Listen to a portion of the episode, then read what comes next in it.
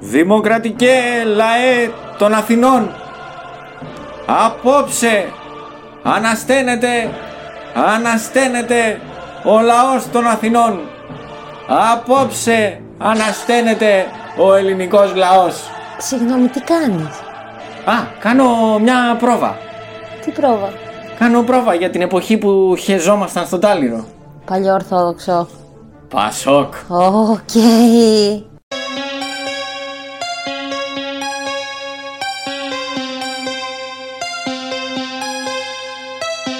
been established that persons who have recently died have been returning to life and committing acts of murder.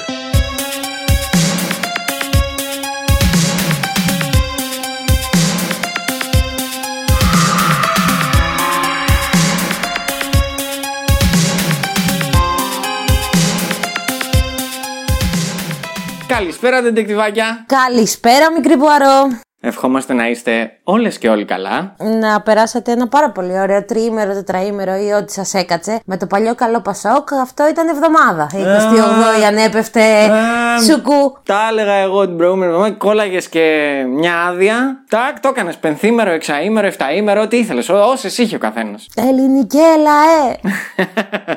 Τι κάνετε, πώς είστε; Πώς ήταν η εβδομάδα σας, πώς περάσατε; Ελπίζουμε να περάσατε καλά. Εμείς περάσαμε καλά, εντάξει. Εργασία και χαρά, χαρά και τσαχπινιά. Ναι, ήταν έτσι ένα ωραίο τριήμεράκι, αν και δεν ήταν ακριβώς τριήμερο. Όχι φυσικά, γιατί εμείς δουλεύαμε. Μόνο την Παρασκευή καθίσαμε. Εντάξει, αλλά ήταν καλό ρε παιδί μου, όπως και να το κάνεις, το να δουλεύεις ε, τέσσερις από τις πέντε μέρες για όσους δουλεύουν πενθήμερο. Είναι, είναι μεγάλο μπόνους. Είναι benefit. Καλέ, ναι. Νιώθεις λίγο Γάλλος. Γιατί ξέρεις ότι στη Γαλλία έχουν ψηφίσει το πενθήμερο εξάωρο και δεν συμμαζεύεται. Τέλος πάντων, τώρα δεν θέλω να μπούμε σε τι κάνουν σε άλλες χώρες. Μα γιατί, μου ξεκίνησες με, το, με ομιλία του Ανδρέα, από ό,τι θυμάμαι. Έχω λόγο που την έκανα αυτήν την ομιλία. Οκ.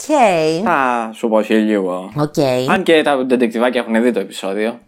Παρ' όλα αυτά, να αναφέρουμε έτσι και ένα-δύο νέα, τα οποία είναι ευχάριστα αυτήν την εβδομάδα. Εγώ έχω ένα κουλό λίγο από τον καλλιτεχνικό χώρο, αλλά για πες. Εγώ θέλω να αναφέρω δύο crime νέα, μιας και το κάνουμε. Τον άνθρωπο εκείνον τον οποίο και καλά αθωώσανε πάνω στη Θεσσαλονίκη για το γατάκι. Ναι. Τον ξαναδικάζουνε. Ναι. Με πιο βαριές ποινές αυτή τη φορά. Θετικό νέο. Ευχόμαστε όλα να πάνε καλά. Δηλαδή να φάει τουλάχιστον κάποια χρόνια, μη εξαγοράσιμα. Τέλος πάντων, όλα να πάνε καλά, να μην την γλιτώσει πάλι με κάποιες δικαστικές έτσι. παγαποντιές. Οκ. Και ταυτοποιήθηκε ο άνδρας ο οποίος βίασε την κοπελιά στο Παλαιό Φάληρο. Οκ. Πάλι καλά. Ναι. Άντε. Είμαστε σε καλό δρόμο. Και τον πήγαν στην αστυνομία; Θα. Α. Εγώ, παιδιά, έχω να σας πω ένα άλλο νέο, το οποίο δεν είναι τόσο έτσι δημόσιο, είναι λίγο πιο ιδιωτικό. Πήγαμε την Παρασκευή το βράδυ σε μία παρτάρα κάτω στο Ρομάντζο. Ήταν ένα drag show, στο οποίο ήταν ε, από αυτές τις drag queen οι οποίες ήταν πάνω. Εγώ ήξερα μόνο δύο. Την ε, Τάμι Τσανάκα. Πάρα πολύ γέλιο έριξα με αυτή Θεά. την τύψα. Αλλά ακόμα μεγαλύτερη θεά ήταν η Αλεξάνδρα, η οποία, παιδιά, αν δίπλα στο ουσιαστικό η ομορφιά υπήρχε μία φωτογραφία, θα ήταν αυτήν τη τύπησα. Η τύπησα ήταν 3 μέτρα. Τα μάτια της είχαν ένα απίστευτο ωραίο γαλαζοπράσινο. Ήταν απίστευτα απίστευτο το γαλαζοπράσινο το οποίο είχαν, ναι. Ήταν πανέμορφη, εν πάση περιπτώσει. Και εγώ ενθουσιάστηκα γιατί δεν είχα ξαναπάει σε τέτοιου είδους show. Και εντάξει, νιώθω λες και ανοίχτηκε ένας καινούριος κόσμος μπροστά μου. Επίσης, έφαγα και μια ξενέρα γιατί το Σάββατο δούλευα και έπρεπε να φύγουμε νωρίς. Αλλά δεν πειράζει, ποντάρω στα καλύτερα που έρχονται. Έλα, πες τους και τη συνέχεια για το Σάββατο. Έπρεπε να φύγουμε την Παρασκευή νωρίς, γιατί δουλεύαμε το Σάββατο. Α, ναι, Και είχαμε κανονίσει. Α, ναι, να πάμε και στη συναυλία του 50 Cent με τον Κωνσταντίνο Αργυρό. Έτσι. Ή του Κωνσταντίνου Αργυρό, Αργυρού με τον 50 Cent. Δεν ξέρω πώς πάει η αντιστοιχεία. Τέλος πάντων, στην όποια καβατζώσαμε έτσι κάποιες προσκλήσεις τις οποίες βρήκαμε. Όντας γνήσιοι οι Πασόκοι, Έτσι. τσάπα θα πηγαίναμε. Έτσι, 0,10 λεπτά έγραφε το εισιτήριο πάνω. Αλλά ρε φίλε, την ακυρώσανε. Δηλαδή, εντάξει. Δεν την ακυρώσανε, αναβλήθηκε για την Κυριακή. Ε, και δεν μπορούσαμε εμείς την Κυριακή. Ε, ναι, ρε παιδιά, γιατί σήμερα η γενέθλια ο φίλος μας ο Πάνος. Χρόνια πολλά πάνω. άμα Χρόνια το πολλά, ακούσεις Πάνο. αυτό το επεισόδιο. Ναι, αυτό. Θα έρθουμε σε λίγο να σου τα πούμε. Και για να μην κολλησιεργούμε, μιας και έχουμε να κάνουμε και γενέθλια. Θέλεις να μπεις στο ψητό; Τι θέμα μας έχεις φέρει σήμερα; Σήμερα έχουμε ένα τιμιότατο, υπέροχο, υπερμεγέθη, τιτανομέγιστο, μπορώ να πω κι άλλα. Υπερμεγεθή ή τεράστιο μεγέθους. Γιατί δεν πάει το υπερμεγέθη, είναι τα υπερμεγέθη. Σκάνδαλο. Το γνωστό σε όλους ή σε κάποιους. Και όσοι δεν το ξέρετε θα το μάθετε σήμερα. Το σκάνδαλο του Κοσκοτά. Χριστέ μου. Ή αλλιώς, όπως το είπανε μερικοί, το σκάνδαλο με τα Pampers. Έτσι. Γιατί θα χεστούμε στο, φα... στο... Γιατί θα χεστούμε στο χρήμα. Στο φάληρο. Λοιπόν, να ξεκινήσουμε λέτε; Να ξεκινήσουμε, λέμε. Όλα ξεκίνησαν όταν εγώ γεννήθηκα. Πότε γεννήθηκες; Το 91. Ωραία. Και μιας και τα αναφέραμε, Και αρχή διαλόγου κάναμε. δεν θα μιλήσουμε για τότε, για το 91, αλλά θα ξεκινήσουμε λίγο πιο παλιά. Ω, αναδρομή. Το 79. Όταν ο Γιώργος Κοσκοτάς επιστρέφει από την Αμερική για να βρει δουλειά στην Ελλάδα. Ο τότε 26χρονος Γιώργος ήταν γεμάτος όνειρα και φιλοδοξίες για μια λαμπρή καριέρα. Λίγα πράγματα όμως για τη ζωή του. Γεννημένος 5 Οκτωβρίου του 1953 στον Ασπρόπυργο Αττικής. Ο πατέρας του Βασίλης Κοσκοτάς και η μητέρα του Σταυρούλα Κατσιούφη ήταν δύο σχετικά φτωχοί άνθρωποι. Θέλοντας να αποκτήσουν μια καλύτερη ζωή, θα μεταναστεύσουν στη Νέα Υόρκη της Αμερικής το 1970, όπου ο πατέρας του θα ανοίξει μια επιχείρηση κάνοντας επισκευές και ελεχρωματισμού παλαιών κτηρίων. Ο Γιώργος Κοσκοτάς θα ξεκινήσει να εργάζεται στην επιχείρηση του πατέρα του και όταν θα μεγαλώσει θα πάει να σπουδάσει οικονομικά και διοίκηση επιχειρήσεων στα πανεπιστήμια Fordham και Lehman College. Έχοντας αποκτήσει διδακτορικό οικονομικών επιστημών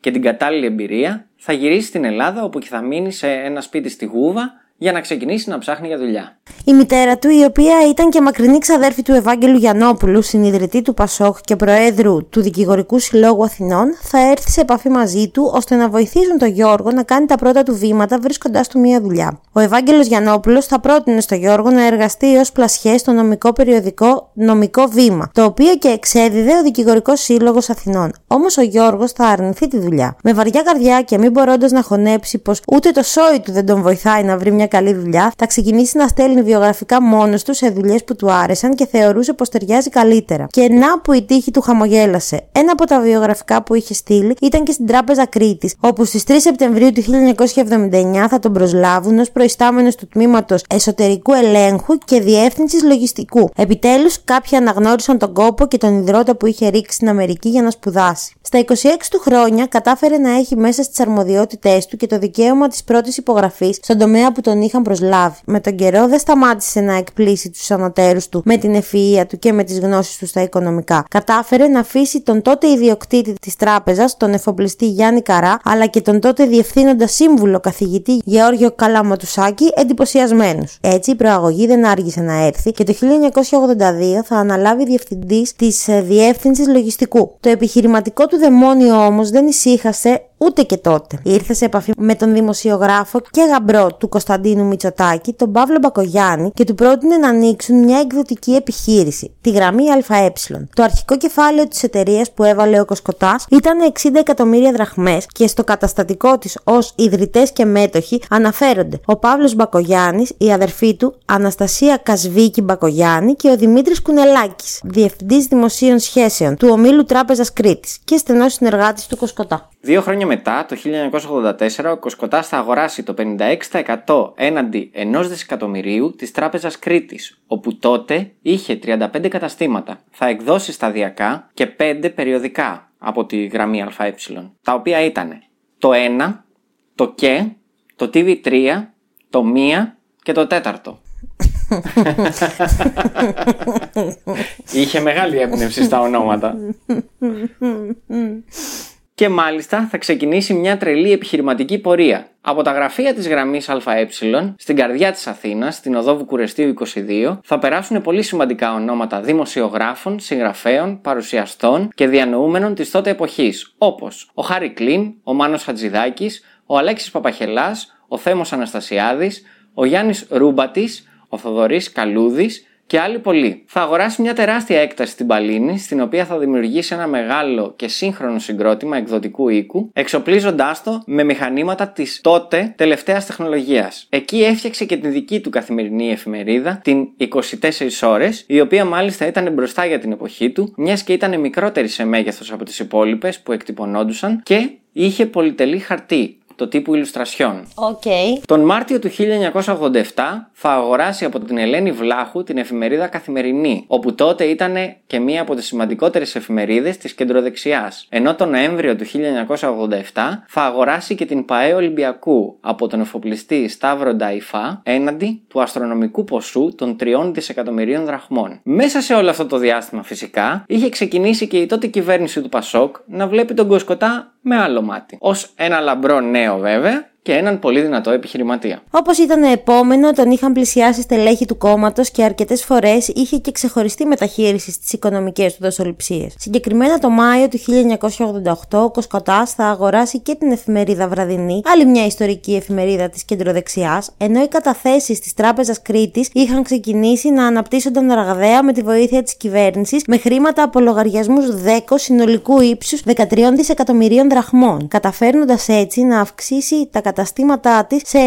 90 και μάλιστα να επεκταθεί σε Λονδίνο και Φραγκφούρτη. Η τράπεζα εντωμεταξύ έδινε δάνεια σε πελάτες της με ευνοϊκές ρυθμίσεις. Κάτι το οποίο έκανε τις καταθέσεις στην τράπεζα Κρήτης να ανέρχονται στα 76,5 δισεκατομμύρια δραχμές. Το 1989 θα δημιουργήσει και το ραδιοφωνικό σταθμό Sky, καταφέρνοντας έτσι να έχει επεκταθεί σε ολόκληρο το φάσμα της δημοσιογραφίας. Κάτι όμως που δεν άρεσε καθόλου σε κάποιους που είτε είχαν ενοχληθεί πολύ από την πολύ σύντομη αλλά ραγδαία εξελισσόμενη επιχειρηματική του δραστηριότητα, είτε είχαν ξεκινήσει να φοβούνται πως θα τους εξαγοράσει όλους και θα κατέχει το μονοπόλιο. Έτσι, οι εκδότες από τις υπόλοιπες εφημερίδες ξεκίνησαν να κάνουν έρευνα κυρίως για το παρελθόν του Γιώργου Κοσκοτά και μετέπειτα για τις επιχειρήσεις του. Οι έρευνες των δημοσιογράφων είχαν ξεκινήσει από το 1986, όπου στις 4 Σεπτεμβρίου η φιλοκυβερνητική εφημερίδα Έθνος του Γιώργου Μπόμπολα δημοσίευσε ένα άρθρο έρευνα του δημοσιογράφου Αναστάση Καριμίτσου με τίτλο Η μαφία πίσω από τον Κοσκοτά. Όμως τότε ο Γιώργος Κοσκοτάς είχε προσφύγει στη δικαιοσύνη με δικηγόρο τον Γιάννη Μουτζαρίνη, ο οποίος ήταν γραμματέας του Υπουργικού Συμβούλου επί Ανδρέα Παπανδρέου και κατάφερε να κερδίσει την δίκη, καταδικάζοντας μάλιστα τον Μπόμπολα για συγκοφαντική δυσφήμιση. Το 1987 οι πέντε εφημερίδες που δεν άνοικαν στον Κοσκοτά θα δημοσιεύσουν ανοιχτή επιστολή πέντε εκδοτών στον Πρωθυπουργό Ανδρέα Παπανδρέου εναντίον του φαινομένου Κοσκοτά. Αυτή ήταν ο Χρήστος Λαμπράκης, ο οποίος είχε τα νέα και το βήμα. Ο Γιώργος Μπόμπολας στο Έθνος, ο Χρήστος Τεγόπουλος στην Ελευθεροτυπία, ο Γιώργος Κουρίς στην Αυριανή και ο Άρης Βουδούρης στον Ελεύθερο Τύπο. Στην επιστολή τους ανέφεραν ότι η ένομη κατάχρηση των δυνατοτήτων που προσφέρουν σε ιδιώτες η ιδιοκτησία ενός τραπεζικού οργανισμού έλαβε τόσο σοβαρές διαστάσεις ώστε να μετατίθεται το θέμα από επιχειρηματική επέκταση σε κίνδυνο για τους δημοκρατικούς θεσμούς της χώρας. Φυσικά δεν ήταν τα μόνα που βρήκαν για τον Κοσκοτά, μιας και στις 8 Οκτωβρίου του 1987 ο τότε πρόεδρος των ΗΠΑ, Ρόναλντ Ρέιγκαν, θα τον καλέσει αυτοπροσώπο στο Λευκό Οίκο. Κατά την άφηξή του και ενώ συνοδευόταν από τον ανταποκριτή της γραμμής ΑΕ, τον δημοσιογράφο Αλέξη Παπαχελά, συνελήφθη από πράκτορες της Υπηρεσίας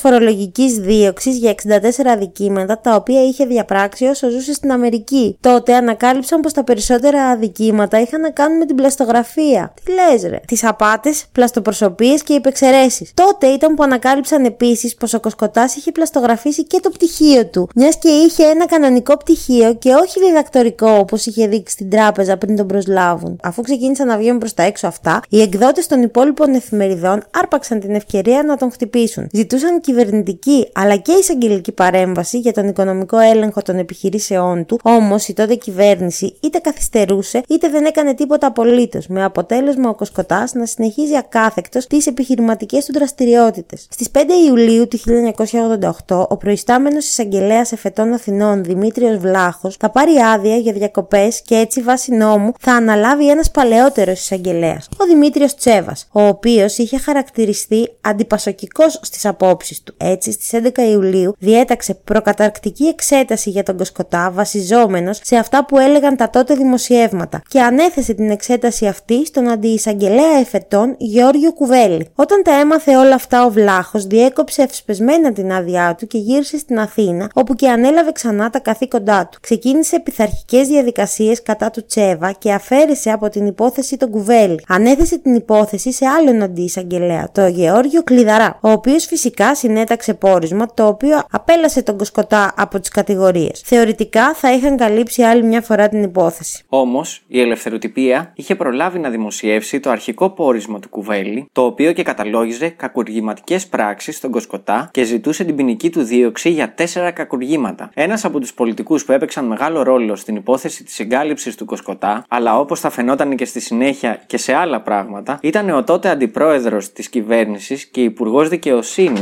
Μένιος Κουτσόγιοργα, ο οποίος εκείνη την περίοδο έφερε τροπολογία στην Βουλή, η οποία έφερε προνομιακά περιθώρια στον Κοσκοτά. Η τροπολογία ονομάστηκε νόμος Κουτσόγιοργα. Με τούτα και με εκείνα και με το μαχαίρι πια να έχει φτάσει στο κόκαλο, οι έρευνες προχωρούσαν και ο επίτροπος Σπύρος Παπαδάτος έφερε στο φως πως ο Κοσκοτάς είχε κάνει συνολική υπεξαίρεση από την Τράπεζα Κρήτης του ποσού των 33,5 δισεκατομμυρίων δραχμών. Η υπεξαίρεση των καταθέσεων είχε ξεκινήσει από την εποχή ακόμα που ήταν υπάλληλος στην τράπεζα. Με τα χρήματα αυτά αγόρασε όλες τις επιχειρήσεις του αλλά και δωροδοκούσε δημόσια πρόσωπα. Ενώ συνέβαιναν όλα αυτά, ο Πρωθυπουργός Ανδρέας Παπανδρέου βρισκόταν επί δύο μήνες από τον Αύγουστο μέχρι τον Οκτώβριο του 1988 στο νοσοκομείο Χέρφιλ του Λονδίνου, όπου υπευλήθη σε εγχείρηση ανοιχτής καρδιάς χωρίς να μπορεί να παρέμβει στις εξελίξεις. Έτσι, στις 19 Οκτωβρίου του 1988, ο διοικητής της Τράπεζας Ελλάδος Δημήτριος Χαλικιάς διέταξε την τοποθέτηση επιτρόπου στην Τράπεζα Κρήτης, τον Σπύρο Παπαδάτο, παρά τις προσπάθειες του αντιπροέδρου της κυβέρνησης Μένιου Κουτσόγιοργα. Στη συνέχεια, για να μπορέσει να διαφύγει, ο Κοσκοτάς πούλησε την Τράπεζα Κρήτης στον όμιλο Αρφάνη Χιόνι, την γραμμή ΑΕ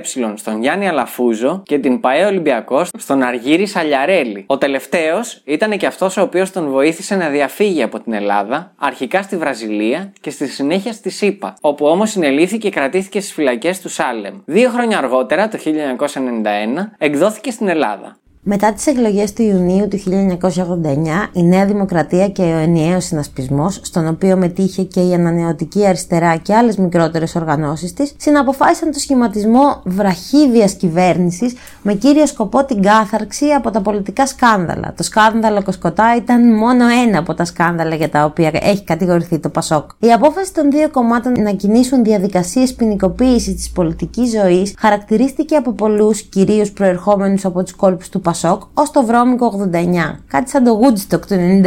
Έτσι.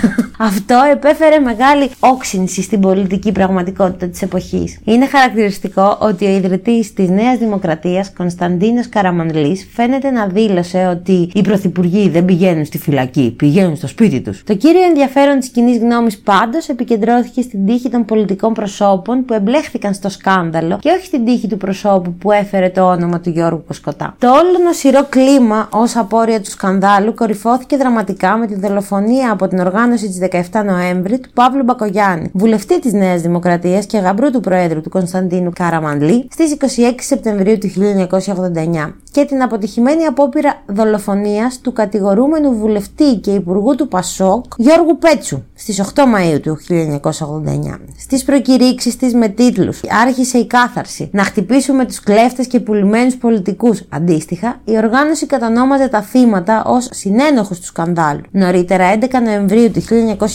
1988, με προκήρυξή της με τίτλο Κλεφτοκοτάδες, μεγαλοαπαταιώνε και ταρτούφι, κατηγόρησε ολόκληρο το πολιτικό-οικονομικό σύστημα της Ελλάδας ως υπεύθυνο της εκτροφής σκανδάλων τύπου Κοσκοτά. Έτσι, στις 18 Ιουλίου του 1989, η Βουλή αποφάσισε τη σύσταση ειδικής προανακριτικής επιτροπής προκειμένου να διαπιστωθεί η ενοχή ή μη των Ανδρέα Παπανδρέου, Μένιου Κουτσόγιοργα, Δημήτρη Τσοβόλα, Γιώργου Πέτσου και Παναγιώτη Ρουμελιώτη. Με βάση το πόρισμα αυτής της επιτροπής, στις 27 Σεπτεμβρίου του 1989, μια μέρα μετά τη δολοφονία του Παύλου Μπακογιάννη, η Βουλή αποφάσισε, μετά από μυστική ψηφοφορία, την παραπομπή και των πέντε πολιτικών προσώπων στο ειδικό δικαστήριο. Συγκεκριμένα, και επί συνόλου 295 παρόντων βουλευτών. Λείπανε μόνο 5.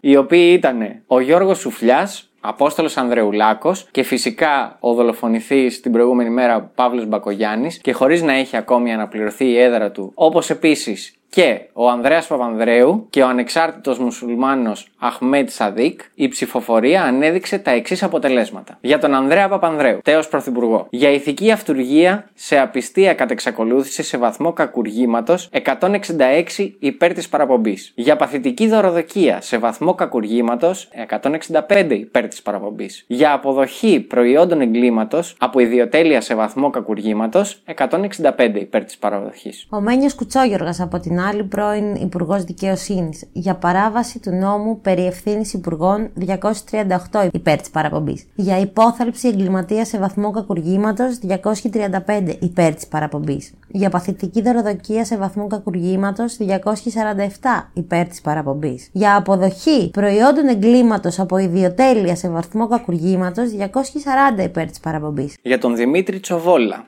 Δώσ' τα όλα. Για απιστία περί την υπηρεσία 168 υπέρ της παραπομπής. Για παράβαση του νόμου περί ευθύνης υπουργών 168 υπέρ της παραπομπής. Γιώργος Πέτσος, τέος υφυπουργός βιομηχανίας, έρευνας και τεχνολογίας. Για παράβαση του νόμου περί ευθύνης υπουργών 219 υπέρ της παραπομπής. Για ηθική αυτουργία σε απιστία καθ' εξακολούθηση σε βαθμό κακουργήματος 204 υπέρ της παραπομπής. Για παθητική δωροδοκία σε βαθμό κακουργήματος 222 υπέρ της παραπομπής. Και τέλος, στον Παναγιώτη Ρουμελιώτη, τέος Υπουργό Εθνικής Οικονομίας, για παράβαση του νόμου περί ευθύνης υπουργών 170 υπέρ της παραδοχής. Από τα αποτελέσματα της μυστικής ψηφοφορίας και βάσει την κατανομή της κοινοβουλευτικής δύναμης των κομμάτων προκύπτουν τα εξής συμπεράσματα. Για τους Ανδρέα Παπανδρέου Δημήτρη Τσοβόλα υπήρξαν σαφείς διαρροές από πλευράς της Νέας Δημοκρατίας και ενιαίου συνασπισμού, καθώς κάποιοι βουλευτές των δύο κομμάτων δεν πίστηκαν για τυχόν ενοχή τους και ψήφισαν είτε κατά της παραπομπής είτε λευκό, αντίθετα με τους Μένιο Κουτσόγιο και Γιώργο Πέτσο, περίπου οι μισοί βουλευτές του Πασόκ ψήφισαν υπέρ της παραπομπής του. Ειδικά για το Μένιο Κουτσόγιοργα και την κατηγορία της παθητικής δωροδοκίας, δωροληψίες δηλαδή, σχεδόν τα δύο τρίτα της κοινοβουλευτικής ομάδας του Πασόκ πίστηκαν για την ενοχή του και ψήφισαν υπέρ της παραπομπής του. Εγώ πιστεύω ότι δεν μπορούσε κανένας να πει το όνομά του. Γι' αυτό τον ψήφισαν. Ξεκάθαρα γι' αυτό τον ψήφισαν. Έτσι φτάνουμε στη δίκη, όπου η δίκη για το σκάνδαλο Κοσκοτά, η οποία αποκλήθηκε η δίκη του αιώνα, ξεκίνησε στις 11 Μαρτίου του 1991. Καθώς την ημέρα εκείνη συγκλήθηκε για πρώτη φορά το ειδικό δικαστήριο υπό την προεδρία του Προέδρου του Αρίου Πάγου Βασίλη Κόκκινου και άλλων 12 τακτικών δικαστών, αεροπαγητών και προέδρων εφετών. Ω εισαγγελείς ορίστηκαν τρεις νομικοί βουλευτές, ο Νίκος Κατσαρός και Κώστας Κωνσταντινίδης από πλευράς Νέας Δημοκρατίας και Νίκος Κωνσταντόπουλος από πλευράς Συνασπισμού. Διεξήχθηκαν 142 συνεδριάσεις και κατέθεσαν συνολικά 109 μάρτυρες. Επρόκειτο για την πρώτη και μοναδική έως τώρα δίκη στην Ελλάδα, η οποία προβλήθηκε σε ζωντανή τηλεοπτική μετάδοση και βρέθηκε για μεγάλο διάστημα στο επίκεντρο της πολιτικής επικαιρότητα. Από τους πέντε παρεπευθέντε για τη δίκη, δεν δικάστηκε τελικά ο Παναγιώτης Ρουμελιώτης, ο οποίος είχε ήδη εκλεγεί ευρωβουλευτής στις ευρωεκλογές του 1989, με συνέπεια να τον καλύπτει η ευρωβουλευτική ασυλία, η οποία δεν άρθηκε από το Ευρωπαϊκό Κοινοβούλιο. Ένα μήνα μετά την έναρξη της δίκης, 11 Απριλίου του 1991, η διαδικασία σημαδεύτηκε από το εγκεφαλικό επεισόδιο που υπέστη ο Μένιος Κουτσόγιοργας την στιγμή που είχε το λόγο εντός της αίθουσας, ο οποίος και ξέπνευσε στο νοσοκομείο μια εβδομάδα αργότερα. Δεδομένου ότι ο Ανδρέας Παπανδρέου ουδέποτε εμφανίστηκε στο δικαστήριο, η δίκη συνεχίστηκε με παρόντες μόνο τους δύο από τους πέντε αρχικά παρεμφθέντες, δηλαδή τον Δημήτρη Τσοβόλα και τον Γιώργο Πέτσο. Μάλιστα, μεταξύ του πρώτου, του Δημήτρη Τσοβόλα, και του Προέδρου του Ειδικού Δικαστηρίου, οι διενέξεις και αντεγκλήσεις υπήρξαν συχνές και έντονες. Κατά τη διάρκεια της δίκης και ειδικά μετά το θάνατο του Μένιου Κουτσόγιοργα, οι καταθέσεις του οποίου θα ήταν εξαιρετικά κρίσιμοι για την έκβαση της διαδικασίας, τα στοιχεία αποδείχθηκαν σε γενικές γραμμές ανεπαρκή για να στηρίξουν το κατηγορητήριο. Αρκετοί από τους μάρτυρες κρίθηκαν αναξιόπιστοι, ενώ άλλοι περιορίστηκαν στις πολιτικές και όχι στις ποινικές ευθύνες των κατηγορουμένων. Πάμε τώρα στην ετοιμιγορία της δίκη για το σκάνδαλο Κοσκοτά. Δέκα μήνες μετά την έναρξη της δίκη, τις πρώτες πρωινές ώρες της 17η Ιανουαρίου του 1992, το ειδικό δικαστήριο, ύστερα από διάσκεψη περίπου 15 ωρών, εγκρίνει την απόφασή του για το σκάνδαλο Κοσκοτά. Η απόφαση για τους τρεις εναπομείναντε κατηγορούμενους ήταν για τον Ανδρέα Παπανδρέου, πρώην πρώην Πρωθυπουργό, για ηθική αυτουργία σε απιστία κατ' εξακολούθηση σε βαθμό κακουργήματος για τις καταθέσεις των δέκων στην Τράπεζα Κρήτης και τη ρύθμιση των χρεών του επιχειρηματία Σοκράτη Καλκάνη, αθώος με ψήφους 7 προς 6. Για παθητική δωροδοκία σε βαθμό κακουργήματος, αθώος με ψήφους 10 προς 3. Για αποδοχή προϊόντων εγκλήματος από ιδιοτέλεια σε βαθμό κακουργήματος, αθώος με ψήφους 8 προς 5. Για τον Δημήτρη Τσοβόλα, πρώην Υπουργό Οικονομικών, για απιστία περί την υπηρεσία και την παράβαση του νόμου περί ευθύνης υπουργών για τη ρύθμιση των χρεών του Γιώργου Κοσκοτά και Σοκράτη Καλκάνη, ένοχος ποινή φυλάκισης 2,5 ετών, εξαγοράσιμη προς 1000 δραχμές τη μέρα και τριετή στέρηση των πολιτικών του δικαιωμάτων. Για τον Γιώργο Πέτσο, πρώην Υφυπουργό Βιομηχανίας, Έρευνας και Τεχνολογίας. Για παράβαση του νόμου περί ευθύνης υπουργών, για παράνομη έκδοση άδειας και την ανέγερση κτηρίων της γραμμής ΑΕ του Γιώργου Κοσκοτά στην Παλίνη, ένοχος με ποινή φυλάκισης 10 μηνών με διετή αναστολή και διετής στέρηση των πολιτικών δικαιωμάτων. Για ηθική αυτουργία σε απιστία κατά εξακολούθηση σε βαθμό κακουργήματος για τις καταθέσεις των ΕΛΤΑ της στην Τράπεζα Κρήτης, κρίθηκε αθώος. Και τέλος για την παθητική δωροδοκία σε βαθμό κακουργήματος, κρίθηκε αθώος λόγω αμφιβολιών. Ο Δημήτρης Τσοβόλας, να πούμε, εξαγόρασε την ποινή του, κατέθεσε μέσω του συνηγόρου του το ποσό των 1.524.000 και 450 δραχμών, ενώ παράλληλα λόγω της στέρησης των πολιτικών του δικαιωμάτων εξέπεσε του βουλευτικού του αξιώμα και 19 επιλαχόντες του ψηφοδελτίου του αρνήθηκαν να τον αντικαταστήσουν με απόφαση του Πασόκ. Με αποτέλεσμα να διεξαχθεί επαναληπτική ψηφοφορία στην εκλογική περιφέρεια της Β' Αθηνών στις 5 Απριλίου του 1992 και την έδρα να κατακτήσει ο Γιώργος Αλέξανδρος Μαγκάκης. Και τέλος να πούμε όταν βγήκαν από τη δίκη κάποιες από τις δηλώσεις που κάνανε, όπου ο Κωνσταντίνος Μητσοτάκης, όπου εκείνη την περίοδο ήταν πρωθυπουργός, είπε «Κανένα σχόλιο δεν κάνει η κυβέρνηση για τη δίκη. Η δικαιοσύνη απεφάθη το θέμα έληξε. Ο Ανδρέας Παπανδρέου, αθωωθής πρώην πρωθυπουργός όπως είπαμε, στόχος τους ήταν η δική μου πολιτική και ηθική εξόντωση, η διάλυση του Πασόκ και ο κατακρεματισμός της μεγάλης δημοκρατικής παράταξης απέτυχαν νικτρά με τη δεκάμινη δημόσια διαδικασία. Η αλήθεια εκδικήθηκε τους σκευωρούς. Η Μαρία Δαμανάκη, από την άλλη, η πρόεδρος του συνασπισμού, είπε: Ο συνασπισμός θα ήθελε μια άλλη απόφαση. Θα ήμασταν ευτυχέστεροι αν υπήρχε μια άλλη απόφαση σε σχέση με την περίπτωση του Δημήτρη Τσοβόλα. Και ο Δημήτρης Τσοβόλας είπε: Θέτω στον αρμόδιο εισαγγελέα και τις αρχές τον εαυτό μου στη διάθεσή τους για να εκτελέσουν αυτήν την αλλοπρόσαλη και προσβλητική για το Κοινοβούλιο και τους δημοκρατικούς θεσμούς απόφαση της πλειοψηφίας του ειδικού δικαστηρίου. Για άλλη μια φορά, έχω να πω τεντεκτιβάκια, μιας και σαν σκάνδαλο και ό,τι είχε γίνει τελείωσε, ότι μάλλον οι περισσότεροι από εσάς έχετε μπερδευτεί. Και εγώ μαζί τους. Αρχικά να ρωτήσω κάτι. Ναι. Ο Κοσκωτάς όλο αυτό που είναι; Ο Κοσκωτάς, όπως είπαμε, έφυγε και πήγε στην Αμερική. Ωραία. Στην Αμερική όμως, για τα αδικήματα που είχε κάνει εκεί, Το πιάσανε. τον πιάσανε. Οκ. Να σας πω πώς έφυγε από την Αμερική την πρώτη φορά που τον πιάσανε στην Ουάσιγκτον. Να μας πεις. Ο Κοσκοτάς λοιπόν, όταν τον πιάσανε το 79, φέθηκε ελεύθερος με εγγύηση ενός εκατομμυρίου δολαρίων. Αλλά κρατήθηκε το διαβατήριό του για να μην μπορεί να επιστρέψει στη χώρα ή να φύγει για αλλού. Όπως είπαμε, ήταν τότε με τον Αλέξη Παπαχελά, με τον οποίο και πήγε στην ελληνική πρεσβεία της Ουάσιγκτον και ανέφερε ότι έχασε το διαβατήριό του. Του παραχωρήθηκε ταξιδιωτικό έγγραφο, με το οποίο και τότε κατάφερε να επιστρέψει στην Ελλάδα. Καλά, και στην Αμερική δεν τον ελέγξανε. Μα είχε βίζα. του είχαν πάρει το διαβατήριο, αλλά είχε Ναι. βίζα και είχε Είπε μαζί ότι το του και έναν έχασε. Συνοδό. Ο συνοδός ήταν ένας δημοσιογράφος. Ναι. Ο Παπαχελάς. Ο Παπαχελάς. Είπε ότι το έχασε μαζί με τον Παπαχελά. Τον πιστέψανε στην ελληνική πρεσβεία. Μπορεί να έδωσαν και κάποιο σήμα. Μπορεί. Βγάλτε του ένα διαβατηριάκι να γυρίσει πίσω. Του δώσανε ένα καινούριο, γύρισε πίσω. Οκ. Λοιπόν, όταν τον πιάσανε μετά όταν απέδρασε, όταν πούλησε τα πάντα, απέδρασε και πήγε πρώτα στη Βραζιλία και μετά στην ΗΠΑ, όπου και τον πιάσανε. Και είπαμε ότι κρατήθηκε στις φυλακές του Σαλέμ. Εκδόθηκε στην Ελλάδα το 1991 και καταδικάστηκε σε 25ετή κάθειρξη και αποφυλακίστηκε στις 16 Μαρτίου του 2001 έχοντας εκτίσει τα 2 πέμπτα της ποινής του. Οκ. Δέκα χρόνια έκατσε μέσα. Αυτό ήταν. Εντάξει, Τι σιγά, τι έκανε ο άνθρωπος. Έφαγε συνολικά κοντά 100 δις. Εντάξει. Πάνω σε όλα αυτά λοιπόν, και γιατί έχει βγει το όνομα ότι είναι σκάνδαλο με τα Pampers, Γιατί; κάποιοι από τους σωματοφύλακες στο δικαστήριο, ήταν κάποιοι από αυτούς τους 109 που καταθέσανε, είπανε ότι είχαν δει κάποια κιβώτια με το κιβώτιο έγραφε απ' έξω Pampers, τα οποία μέσα είχαν δεσμίδες 5 εκατομμυρίων Οκ. τα οποία πηγαίνανε προς το σπίτι του Πέτσου. Οκ. Τα μεταφέρανε. ναι, που τον κατηγορούσαν ότι δωροδοκούσε δημόσια πρόσωπα.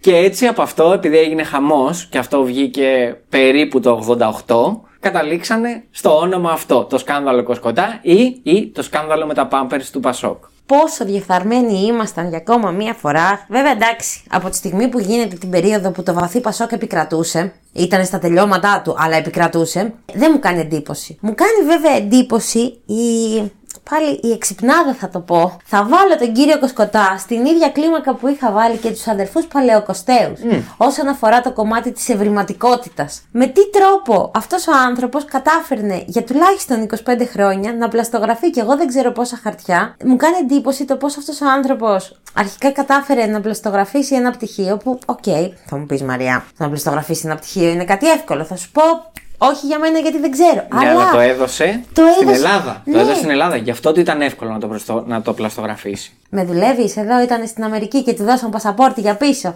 Στην ελληνική πρεσβεία, αλλά του δώσαν πασαπόρτι για πίσω. με άτομο, το οποίο, άτομο από πίσω το οποίο τον βοήθησε. Παιδιά, εγώ θέλω να σας πω κάτι, θέλω να το μοιραστώ αυτό μαζί σας και δεν το ήξερα και το έμαθα τώρα και έμεσα στεναχωρήθηκα. Από όλο αυτό το σκανδαλο ο τσοβολα ήταν αυτός ο οποίος δεν είχε κάνει και πάρα μα πάρα μα πάρα πολλά για να φάει τα χρόνια τα οποία έφαγε. Καλά, δεν έφαγε χρόνια, 10 μήνες Έφαγε έφαγε. αυτούς τους δεκα... για να φάει τους μήνες τους οποίους έφαγε. Έφαγε 10 μήνες λοιπόν, τα οποία ήταν με αναστολή, δεν μπήκε Ναι. καν μέσα. Την συγκεκριμένη περίοδο δε, να πούμε στα δεντεκτιβάκια ότι έχει βγει και η πολύ κλασική ατάκα Τσοβόλα δώσ' τα Δώσ' τα όλα. όλα. Κέρναγε τσοβόλα, ε. Όχι, είχε βγει ο Παπανδρέου σε ένα μπαλκόνι και έκανε τα κλασικά τις ομιλίες του στον κόσμο κτλ. Και ήθελε, είχε τόση έμφαση στο λόγο του να δώσει λεφτά και όλα αυτά. Και είχε γυρίσει και είχε πει στον, είχε γυρίσει και είχε κοιτάξει τον Τσοβόλα και του είχε πει Τσοβόλα, δώσ' τα όλα. Α, οκ. Όλα τα χρήματα και καλά. Δώσε στο λαό. Γι' αυτό είμαστε το 2022 και ακόμα πληρώνουμε τα σπασμένα του Πασόκ. Γι' αυτό, κατά τα άλλα, παλιό Ορθόδοξο. Συγγνώμη, πόσα λεφτά χάθηκαν την αρχή των 90 δηλαδή. Η δικιά μας η γενιά ε, καταδικασμένη από κούνια. από και δύο, κούνια. και δύο γενιές ακόμα. Εντάξει, λέω για τη δικιά μας που ζούμε τώρα. Αλλά, οκ. Συ νομίζεις ότι 73 δις ξεπληρώνονται έτσι εύκολα. Καλά, πόσα λεφτά έδωσε, δηλαδή πόσα λεφτά δόθηκαν. Όταν- Πώς εξαγόρασε, πώς εγώ αυτό που δεν κατάλαβα είναι το πώς έκανε αυτές τις μόντες στην, ε, στην τράπεζα της Κρήτης. Από τη στιγμή που ήταν τράπεζα. Είχε, γι' αυτό και το βρήκα και το σημείωσα, είχε από την πρώτη στιγμή που μπήκε, καταρχάς ήταν 26 χρονών Και τον κάνανε και μπήκε διευθυντή. διευθυντής. Ναι, αυτό Έτσι, πάλι. με την πρώτη. Ε, αφού είδαν και οι Έλληνες εδώ πέρα μεταπτυχιακό στα οικονομικά και δέσιμα, είχαν ξαναδεί οι Έλληνες. Ήταν όντως έξυπνος. Αυτό, αυτό το, το λένε και το δίνουν όλοι. Ήταν όντως έξυπνος και επιχειρηματικό μυαλό. Το ότι αυτό το εκμεταλλεύτηκε για να κλέψει χρήματα, γιατί μέσα από όλα αυτά που έκανε στις αρχές, έχοντας τη δυνατότητα να έχει την πρώτη προ- υπογραφή, έβαζε την υπογραφή του για πράγματα τα οποία τα έπαιρνε ο ίδιος. Έτσι έπαιρνε το ένα δις και μπορούσε και αγόραζε, ας πούμε, την ελευθεροτυπία. Έτσι έπαιρνε τα τρία δις και αγόρασε τον Ολυμπιακό. Και μετά Αγόρασε έβγαζε. και τον Ολυμπιακό, ρε μαλακά. Και μετά έβγαζε από αυτά. Δεν είναι ότι όλα τα χρήματα τα οποία είχε ήταν κλεμμένα. Πήρε τον Ολυμπιακό, ο Ολυμπιακός ήταν επικερδής. Έβγαζε χρήματα. Ξέπλαινε όμως. Πήρε την. Η, η φυλάδα, η πρώτη φυλάδα της Το ένα ή το εφημερίδας. και. όχι, όχι. η πρώτη φυλάδα που έβγαλε από την εφημερίδα του, τις 24 ώρες, πούλησε την πρώτη πρώτη μέρα 256.000 ε, αντίτυπα. Οκ. Έγινε χαμός. Ναι, εντάξει. Επίσης βρήκα σε άρθρο του Δημοκίδη ο οποίος έχει κάνει στη Lifo ε, στα μικροπράγματα που έλεγε ότι είχε δει και είχε επηρεαστεί για να αγοράσει που τελικά αγόρασε την εφημερίδα ότι είχε δει διαφήμιση στον κινηματογράφο για την εφημερίδα. Οκ. Σκέψου λοιπόν πόσα χρήματα έριχνε ο Κοσκωτάς στην όλη υπόθεση για να βγάλει άλλα τόσα. Επίσης, πέρα από όλο αυτό, το σκάνδαλο το οποίο έκανε, ωραία τα χρήματα, αυτός τα πήρε, μιλάμε για μια υπεξαίρεση. Πάρα πολύ μεγάλη, αλλά μια υπεξαίρεση. Το σκάνδαλο το οποίο έγινε ήταν ότι είχε πάρει όλες τις εφημερίδες, είχε δημιουργήσει σταθμούς, έκανε τα πάντα για Είχε να φτιάξει το βοηθήσει. Sky. για να βοηθήσει την κυβέρνηση. Το Πασόκ, ναι. Ήταν δηλαδή ένα πράγμα κουκούλι γύρω από την κυβέρνηση Πασόκ. Δηλαδή, αν έβγαινε κάτι, έβγαινε ο Κοσκοτάς στις εφημερίδες του και έλεγε Δεν υπάρχει τίποτα. Ναι, καλέ. Και ο Λαμπράκης αντίστοιχα από την άλλη έβγαινε και έλεγε για τη Νέα Δημοκρατία. Οι οποίοι βρήκα ότι η ελευθεροτυπία π.χ. ή το βήμα και το έθνος ήταν φιλοκυβερνητικοί. Ναι, με την Δηλαδή- εκάστοτε κυβέρνηση. Όχι, όχι. Με το Πασόκ. Ήταν φιλοκυβερνητικοί. Δεν είχαν θέμα με το Πασόκ. Είχαν θέμα με Είχαν συγκεκριμένη... θέμα με τον Κοσκοτά. Και με συγκεκριμένα στελέχη της τότε κυβέρνησης. Έχει, ναι. Δηλαδή ξεκίνησε το όλο θέμα όχι για το Πασόκ, για τον Κοσκοτά, αλλά ξετυλίγοντας το κουβάρι, βγήκανε πολλά στη φόρα ότι κάτσε. Ο Πέτσος παίρνει κάτι εκατομμύρια στο σπίτι του δωράκι. Από πού; Επίσης ήταν τρελό όντως το ποσό το οποίο είχε ξαφνικά από τη μία μέρα ο Κοσκοτάς. Πώς μπορείς από τη μια μέρα στην άλλη, εντάξει έγινες, έγινες διευθυντής. Δεν λέω την περίοδο που κάποιος μπορεί να παίρνει το χρόνο 100.000. Καλά, δεν υπήρχαν εσωτερικοί έλεγχοι εκείνη την περίοδο. Εγώ Όχι, αυτό καταλαβαίνω. Και μάλιστα, και μάλιστα έχουν πει για την Τράπεζα της Ελλάδος, της έχουν ρίξει ευθύνες γιατί δεν έκανε εκείνη την κρίσιμη περίοδο 86 με, 90, με 89, δεν έκανε τους σωστούς ελέγχους. Ναι. Στην Τράπεζα Κρήτης. Γιατί τότε μάλλον υπεξαιρέθηκαν τα περισσότερα χρήματα. Αν είχαν δει, αν είχαν κάνει τους ελέγχους δηλαδή, θα είχαν βρει αυτά τα κενά. Πω, πω. Και δημόσια δίκη. Και ο Ανδρέας Παπανδρέου δεν εμφανίστηκε ποτέ. Αμεντίβα. κυρία, Αμεντίβα. κυρία, αμεντίβα, OK. OK. Σιγά που θα εμφανιζόταν. Αυτός μόνο στα μπαλκόνια ήξερε να βγαίνει και να λέει λεφτά υπάρχουν. Σαν το γιόκα του. Κακό. Λίγα χρόνια μετά. Ναι. Ο Κουτσόγιοργας δε, ο οποίος πέθανε μέσα στο δικαστήριο, Πέθανε αφού έπαθε εγκεφαλικό μέσα στο δικαστήριο. Υπάρχει το βιντεάκι, παιδιά, όποιος θέλει. Μπορούμε να βάλουμε, θα βάλουμε βασικά και link για το συγκεκριμένο. Υπάρχει η δίκη στο YouTube. Είναι ένα βιντεάκι τύπου 2 ωρών σε α, β, γ, δ μέρος τα οποία υπάρχουν όλα. Είναι γύρω στις 8 ώρες. Οκ. Ένα βιντεάκι είναι το οποίο το έχουν μαζέψει. Κατάφερα να δω, η αλήθεια είναι, το ένα από αυτά. Και είναι το βιντεάκι στο οποίο ενώ μιλάει ο Κουτσόγιοργας και είναι πάνω, ξαφνικά πάει να πιει νερό και δεν Και δεν μπορεί. πίνει. όχι, ενώ έχει πιάσει το ποτήρι, δεν το φέρνει καν στο στόμα του. Το αφήνει κάτω, κάνει μια κίνηση με το κεφάλι του λίγο αλλοπρόσαλλη. Εκεί που πάει να ξαναμιλήσει, ξαφνικά κάθεται κάτω και μετά τον βλέπεις που ξεκινάει και μαζεύεται κόσμος γύρω του γιατί έχει φύγει το παιδί. Είναι Οκ. ναι. Σκέψου τι άγχος το είχε να μην βγει το όνομά του. Ε, αφού έφαγε λεφτά κι αυτός. Δεν έφαγε απλά λεφτά. Ο συγκεκριμένος δεν έφαγε απλά λεφτά. Ήταν στενός συνεργάτης. Ναι. Εγκλήμ, υπόθαλψη εγκληματία με βαθμό κακουργημάτων. Ναι. Δωροδοκίες, προϊόντα εγκληματιών. Όλα αυτά τα οποία έτσι διακινούσαν τα παιδιά. Εν τω μεταξύ, το είπα στη Μαρία πριν από λίγο. Αυτό που μου έκανε τρελή εντύπωση είναι ότι όλο αυτό το έβγαλε προς τα έξω και υποτίθεται ότι προσπάθησε να το υποτάξει ο Καραμαλής. Ναι, και κάτι χρόνια αργότερα. Και κάτι χρόνια αργότερα, όποιος θέλει μπορεί να πάει πίσω στο επεισόδιο, στο σκάνδαλο Βατοπέδι, έγινε το έλα να δεις. Ναι. Βέβαια στο Καραμανλή μπλέχτηκαν περισσότερα άτομα. Ναι, Στο Καραμανλή το έκανε και λίγο πιο οικογενειακό. Γιατί ήταν η κουνιάδα του ξαδέρφου, η γυναίκα του προπάπου και δεν συμμαζεύεται κάτι ήτανε, τέτοια. ήτανε να πάτε να τα Hunger ακούσετε. Games εκείνο, ήταν πιο κλειστό. Αφού έδωσαν την πάσα, κάνανε το πρώτο τα παιδιά. Εντάξει, η αλήθεια είναι ότι εμένα πάλι έχει μπερδευτεί το κεφάλι μου ως γνωστόν με τα γεγονότα και τις ημερομηνίες. Δει το πολιτικό έτσι στερέωμα. Τι να πω, εγώ Έχω αυτό αφήσει, που... ναι. έχω αφήσει απ' έξω γιατί κανονικά ήταν επεισόδιο, να ξέρετε, δεντεκτιβάκια για δύο μέρη το Α. συγκεκριμένο. Αλλά αποφάσισα να το κάνουμε σε ένα. Καθαρά δικιά μου, δεν ρώτησα καν τη Μαρία γιατί θα χανόμασταν όλοι. Έχει τόσα ονόματα και τόσες φυλάδες από εφημερίδες με ειδήσεις που βγαίνανε ανατακτά χρονικά διαστήματα. Με, ε, πώς το λένε, με δικηγόρους οι οποίοι βγαίνανε και συγκαλύπτανε πράγματα. Ναι, ο ένας τον άλλο. Ναι, αν θέλετε, δηλαδή αλήθεια, με μια πολύ γρήγορη ανάγνωση μπορείτε να βρείτε σχεδόν τα πάντα, είτε όπως είπα στο άρθρο του Δημοκίδη, για να δείτε έτσι πάνω κάτω, στο οποίο θα σας πετάξει κι άλλο ένα άρθρο της LIFO,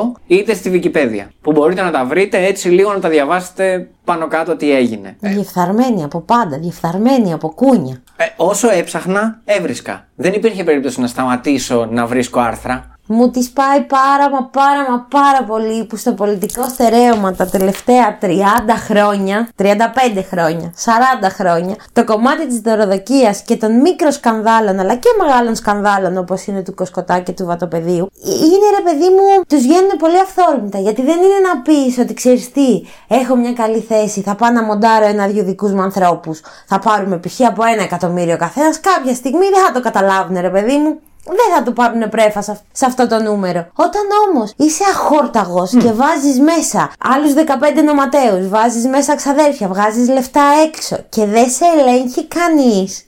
Είναι είναι σοκαριστικά εκνευριστικό πόσο διαφορετικά θα μπορούσε να είναι αυτή τη στιγμή η ζωή μας εάν δεν είχαν γίνει 5-10 μικρομαλακίες τότε που σκάσανε μετά και το πώς θα μπορούσαμε να ήμασταν. Εν τω μεταξύ, καταλαβαίνεις ότι ακριβώς για αυτόν τον λόγο, για την απληστία του και μόνο, την πάτησε και ο ίδιος. Είχε φτάσει κάποια στιγμή με, όλα, με όλο αυτό που είχε χτίσει να έχει γύρω στους 48 με 49 χιλιάδες ε, υπαλλήλους. OK. Okay. Σε όλες τις επιχειρήσεις. Ναι, δηλαδή... 11 μάνι μάνι από τον Ολυμπιακό. Περί... Έχεις σχεδόν ένα χωριό, δουλεύει για σένα. Ναι. Ε, καλό χωριό, Κομμόπολη. Ναι. Είναι τρελό το νούμερο. Κι άλλα, κι άλλα. Επίσης, αν δεν έκανε όλο αυτό, να ήθελε να αγοράσει κι άλλη εφημερίδα, κι άλλη εφημερίδα. Προσπάθησε κάποια στιγμή να αγοράσει μια εφημερίδα, δεν θυμάμαι το όνομά της, ε, και η ίδια που είχε την εφημερίδα απέρριψε την. Ε, την αγορά, την πρόταση. Την πρόταση ναι, ναι okay. Και τότε ήταν που ξεκίνησαν και οι υπόλοιποι και αγχωνόντουσαν με την έννοια ότι, όπως το έγραψα κιόλας, ότι θα μας φάει ρε. Δηλαδή δεν θα μείνει κανένας από εμάς θα έχει το μονοπόλιο. Mm. Δεν θα μπορούμε μετά να γράφουμε τίποτα. Ό,τι θέλει ο Κοσκοτάς θα γράφεται. Δικτατορία! Και είναι κάτι το οποίο δεν κάνουμε, το γνωρίζετε, δεντεκτιβάκια. Λέμε πάντα τις υπερβολές εδώ και όταν είναι κάτι πάρα πολύ εμφανές. Αλλά θέλουμε να αφήσουμε ένα σχόλιο έτσι λίγο στο απ' έξω απ' έξω, ότι είναι κάτι το οποίο ίσως γίνεται και σήμερα. Δεν έχει σταματήσει αυτό το πράγμα να γίνεται από καμία κυβέρνηση, είτε την τωρινή, είτε την προηγούμενη, είτε την προηγούμενη από αυτήν. Πάντα όλοι θέλουν να ελέγχουν και λίγο τα μέσα. Κοίτα, η αλήθεια είναι ότι η τωρινή, η τωρινή, συγκεκριμένη τωρινή, μιας και έχει και το κανάλι το οποίο ίδρυσε ο Κοσκοτά. Το ραδιοφωνικό σταθμό Το ραδιοφωνικό σταθμό, ναι, συγγνώμη, μάλλον επεκτάθηκε ρε παιδί μου. Και πάλι και, και, το ραδιοφωνικό, και ο ραδιοφωνικός σταθμός αυτή τη στιγμή στην κυβέρνηση ανήκει. Ε, εγώ αυτό που θέλω να πω είναι ότι εντάξει, χαλαρώσει λίγο με τα promotion τα οποία κάνεις εκείνη. Δεν, δεν μπορούν να βγαίνουν και να λένε μόνο τα καλά. Τα Όπως... ανύπαρκτα καλά τα οποία μπορεί να έχουν. Όπως θα έπρεπε να δούνε αυτό που λες και όσοι είναι μέσα σε αυτά τα κανάλια, γιατί μιας και φέραμε ας πούμε αυτή την υπόθεση, κάποια στιγμή και αυτό το πράγμα θα σκάσει. Κάποια στιγμή. Τίποτα δεν μένει κρυφό. Αργά ή γρήγορα, εγώ δεν σου λέω αύριο μεθαύριο, εγώ σου λέω σε 10 χρόνια. Εδώ θα είμαστε, δεν Θα σκάσει. Και θα ακουστούν διάφορα πάλι και θα λέμε πάλι Μα κοίτα να δεις, Μα είναι δυνατόν Πώς δεν είναι δυνατόν; Εγώ αυτό που έπαθα σοκ Είναι ότι οι τότε εφημερίδες Και τα τότε άρθρα Σήμερα γράφονται ως φιλοκυβερνητικά. Ναι. Τότε υπήρχε αυτό το πράγμα και το λέγαμε πολύ χαλαρά. Ελεύθερα, ναι, ναι. εγώ είμαι με το Πασόκ. Εγώ θα γράφω τα πάντα για το Πασόκ. Ε, ναι. Είναι λες και, λες και συζητάμε για τον Ολυμπιακό ΣΑΕΚ. Εντάξει, κοίτα, εγώ θα γράφω τα πάντα για την ΑΕΚ. Α, εντάξει, και εγώ θα γράφω τα πάντα για τον Ολυμπιακό. Ρε παιδί μου, ήταν, τα είχαν χωρίσει με τέτοιο τρόπο έτσι ώστε ο ένας να ξέρει τι κάνει ο άλλος, να μην μπαίνει ένας στα χωράφια τα αλλού. Είναι δημοσιογραφία. Δεν θα έπρεπε να υπάρχει αυτό το πράγμα. Ναι, ρε μανάρι μου, απλά συνεχίζω να πιστεύω ότι σε μια χώρα που η διαφθορά πρεσβεύει το μεγαλύτερο μέρος αυτής της πολιτικής πιστεύω ότι και η δημοσιογραφία είναι μέσα σε αυτή τη διαφθορά. Δεν υπάρχει ελευθερία λόγου σε καμία περίπτωση. Πράγματα τα οποία πρέπει να ακουστούν δυστυχώς δεν ακούγονται. Είναι αλήθεια αυτό, Πράγματα δεν ακούγονται. Δεν ακούγονται, όχι. Και νομίζω ότι γενικά το κομμάτι της δημοσιογραφίας είναι ένα κομμάτι αρκετά βρώμικο, δυστυχώς. Ειδικά όταν μιλάμε για πολιτική δημοσιογραφία. Ναι, τέλος πάντων.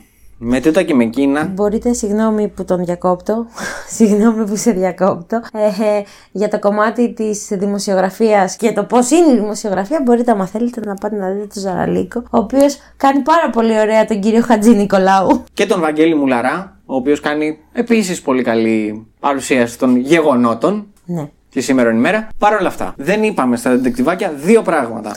Το πού μπορούν να μας βρούνε. Ποιοι είμαστε, και δεν τους είπαμε τίποτα και με εκείνα ξέχασα το ανεκδοτό μου. Γάμο το. Τώρα προς το τέλος, τι θες να πούμε πρώτα; Να πούμε πού μπορούν να μας βρουν. Παιδιά, ναι, το κάναμε λίγο ανάποδα σήμερα όπως καταλάβατε. Αλλά παιδιά, μπορείτε να μας βρείτε στα social media και δει στο Instagram Crime Groupers Podcast και μπορείτε να μας ακούσετε από πέντε διαφορετικές πλατφόρμες. Spotify, Google Podcast, Apple Podcast, Anchor και Streamy. Χαιρόμαστε πάρα πολύ να μας στέλνετε μηνύματα. Ένα από αυτά τα μηνύματα που μας έστειλαν και τον ευχαριστούμε πάρα πολύ ήταν από ένα δεντεκτιβάκι που ανέφερα το νέο της εβδομαδα ότι τελικά τον ξαναδικάζουν. Μπράβο. Τον άντρα στη Θεσσαλονίκη που ποδοπάτησε το γατάκι. Σε ευχαριστούμε πάρα πολύ που μας το έστειλες. Και να τους πούμε ποιοι είμαστε. Εγώ είμαι η Μαρία Εγώ είμαι ο Γιώργος. και τώρα έρχεται το ανέκδοτο του. Εννοείται πως θα είναι μέσα στη θεματική. Αλλά ξέχασα να τα αναφέρω. Σκανδαλώδες. Όχι. Α. Δύο θέλω να πω. Πες τα και Πολύ τα δύο. γρήγορα, μικρά. Το πρόβλημα με τα πολιτικά ανέκδοτα είναι ότι εκλέγονται. Και κάνε το βουλευτή σου να δουλέψει, μην τον επανεκλέξεις. Βαθύ. Ούτε ο φασούλας δεν πατάει. Ήταν ανέκδοτο. Ναι. Α, OK, OK. Το πήρα σαν, σαν quote. Θες να σου πω κι άλλο ένα γρήγορο; Άντε πες μου κι άλλο ένα γρήγορο. Ένας πολιτικός πρέπει να έχει την ικανότητα να, να βλέπει και τις δύο πλευρές ενός προβλήματος, ώστε να μπορεί να τις παρακάμπτει. Α, οκ. Κασκοτικό. Ελπίζουμε να έχετε μια ωραία εβδομάδα, ε, να ακούσετε ωραία νέα, να ακούσετε εμάς και να περάσετε όμορφα. Σας ευχαριστούμε πολύ. Φιλιά πολλά! Ciao! Bye!